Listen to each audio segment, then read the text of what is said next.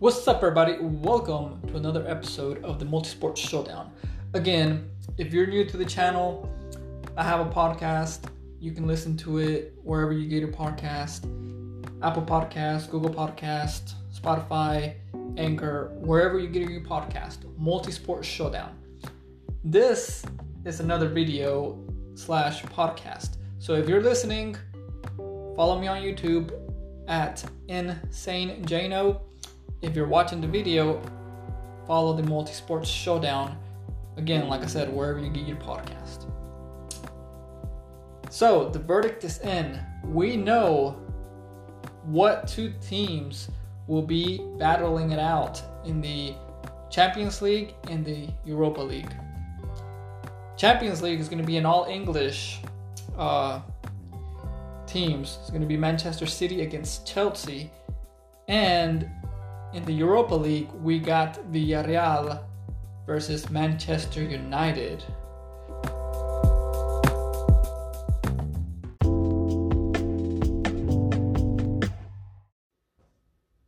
Let's start off with the final in the Champions League. The first two teams that played in leg two, Manchester City versus PSG. Now, Manchester City did a very good job in keeping uh, PSG from scoring. Their defense was on point. Uh, Manchester City's defense player Ruben Dias, I believe, got the uh, match, the man of the match award, thanks to his brilliant defending. Now, Ruben Dias, again, is that his name? Let me see. Let me make sure I'm saying the right name before um, I get a bunch of hate from all of y'all. Yes, Ruben Dias. He did a very good job. Not just him, the whole defensive team of Manchester City did a good job. The whole entire team did a good job defensively. They basically shut PSG down. Granted, PSG did not have uh, Kylian Mbappe due to an injury. They had him last uh, Champions League final, and they still didn't. They still don't win it. So you can't really blame PSG for not having their star player. I mean, they had him in the first leg, and they pretty much shut um, Neymar and Kylian Mbappe down. Now, if you watch the match, you can see how frustrated PSG players were. I mean, they started losing their heads. They started doing tackles. Just like Angel de Maria, he got a red card just for being over, I guess, overzealous. And obviously, uh, Fernandinho provoked him. So you can't really blame De Maria, but you can. So professional, he should know better not to be doing that especially not in a final to where if he wouldn't have got the red card, he probably would have been able to help out the team score. Because in the first leg, Angel de Maria did really good in, you know, making plays, making assists, and you know, passing the ball. Um, leg two, he didn't he didn't do much, really. But again, thanks to Manchester's defensive play, they basically shut down all their good players.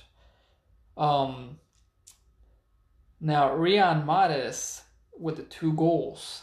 I mean, if he ain't a superstar, he's to be a superstar. Because, I mean, he's been doing so much for Manchester City.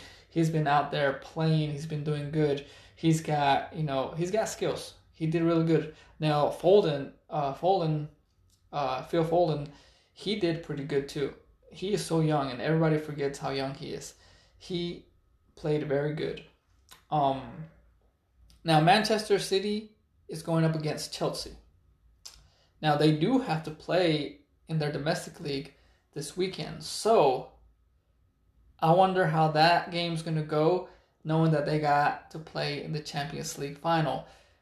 Is Manchester City going to play their full team and, you know, show them how they're going to beat them in the Champions League final, or is Manchester City going to take it easy on their starters and go out there? That way, Chelsea don't have time to analyze how they're gonna play against them in the final. Now, Manchester City has such a big league in their domestic league to where if they go with a second team, they're fine if they lose or tie. There, I don't think there is a way for Manchester City not to get the title, not to get the championship in their domestic league, unless they just lose every single game from Saturday to the end of the season. You know, um, now if they can win on Saturday, they they're officially crowned the champs because they're so far ahead. They have so many points. So they may go in there and show all their cards just to win that. Or Pep might be smart and be like, hey, I have a stacked team. I can rest some of these players and do another strategy to win. And then when the final comes, we change it up again. That way they don't give Chelsea any any notes on how they can come back and beat them if they lose on Saturday. Um, now let's get into the Chelsea versus Real Madrid game. Chelsea again came in hard. They came in. They played good. Uh, Real Madrid, like I said, they just they just looked out of it. Um, they looked worn out. Obviously, uh, the only person that created chances is Karim Benzema. Uh, like a lot of uh, commentators were saying, Karim Benzema is playing a role or played a role in the first leg and this leg to where basically all the Real Madrid players is just get it to Benzema and hope he does something, hope he scores because we all know he can and he can, but it's a team. There's 11 players. Y'all need to play more as a team, not just hey, let's get it to Benzema. Granted, Mendy, Chelsea's keeper, did a very good job in keeping all the shots out. Very good job. I'm not saying uh, mm-hmm. Courtois, uh, Real Madrid's keeper didn't do a good job. He did a good job too. And just like in the first leg, Chelsea had plenty of chances to win 4 0, 5 0. They had plenty of chances. Now, the goal that uh, Timo Werner scored, finally he scores and hopefully that helps his confidence a lot. Now, I gotta be honest. I gotta be honest.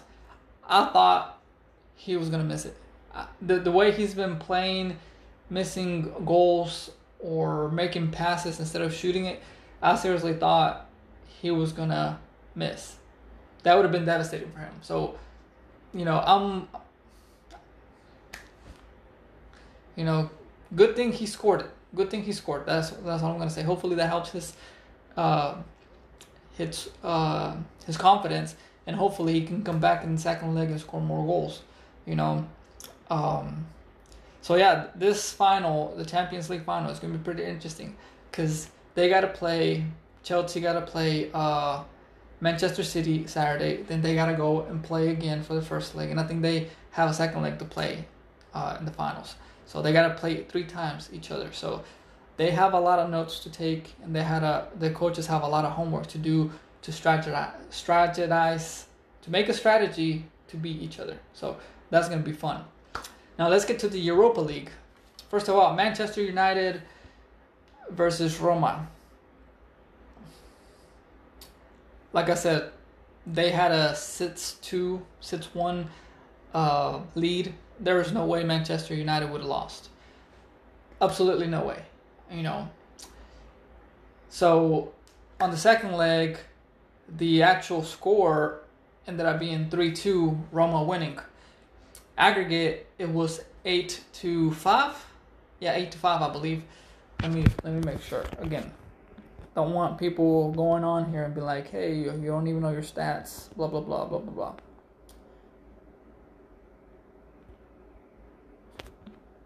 So yeah, the first leg was 6-2. Uh, Manchester United won 6-2. Second leg was uh, 3-2. Roma 3, Manchester United 2. Aggregate 5-8. Roma 5, Manchester United 8. Like I said, there was no way that United would have lost. That's that's too big of a lead. And if they did, that would have sucked for them, honestly. Now, again, I said it before and I'll keep saying it again. Cavani, obviously in the second leg he missed a couple shots. you know, clear shots. But he did score twice, you know, and like I've said it before, with Edinson Cavani on the pitch, you have a really, really high chance of him scoring more than one goal. He is a very dangerous, experienced striker. And he's shown it on the first, second leg, and he's shown it in the domestic league as well. Um, I really hope he stays with Manchester United. I hope he stays there for you know the next two years. Maybe he gets a two-year contract or even a three-year contract. That would help them a lot with him being on top. Um, Roma gave them a good good game. You know, like I said, three two. It was a very competitive team uh, game, even though Roma had a very difficult um, first leg, losing six to two. Which I mean, them coming in with that uh, that objective to score goals, they scored three goals. If uh, Manchester City wouldn't have scored nothing, they would have been real close, and I think they would have had more of a drive to score more goals. But you know, you can only play hard for so long. So uh, Manchester United going to the final, and they will face Villarreal. Now, Villarreal versus Arsenal was pretty interesting, especially since, you know, uh, Arsenal's old coach came back to Arsenal to play against them. Arsenal sacked, um, I believe, let's see, what's his name? Again, sorry. Da, da, da, Unai Emery, Arsenal's old coach, that got sacked by Arsenal. That was a lot of repeating there. Um, came back to Arsenal and beat them. That must be uh, a sweet victory for uh, Unai Emery, especially since hey, Arsenal is like, hey, you know, we're gonna fire you. We don't want you no more. And here it comes.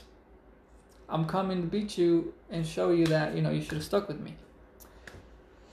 So that that was interesting in, in that perspective. Now, Arsenal came in hard. Like I said, Arsenal has the talent to win. Arsenal has the players to win. They they just have not shown the drive to get to where they need to be. They're not the big team they used to be. Um, they're still a big team, but in in perspectives of them being good and being on the top, they're not there. You know, so the way it seems now, especially the way they are in their respective league, they're not going to make it to the Champions League or the Europa League. So they're they're looking at you know mm-hmm. being out of those leagues. Now Villarreal, they've been playing pretty good. You know they played pretty good against Arsenal in the first leg. Second leg they played defensively. They played smart to where they were going for the goals, but they were defending really good as well. Now in the final against Manchester United, if Manchester United can go out there and play like the first leg and second leg they did against Roma,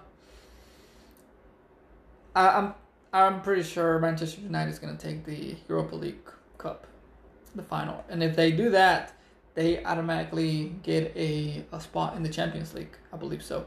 So this is Manchester United's ticket to get into the uh, Champions League.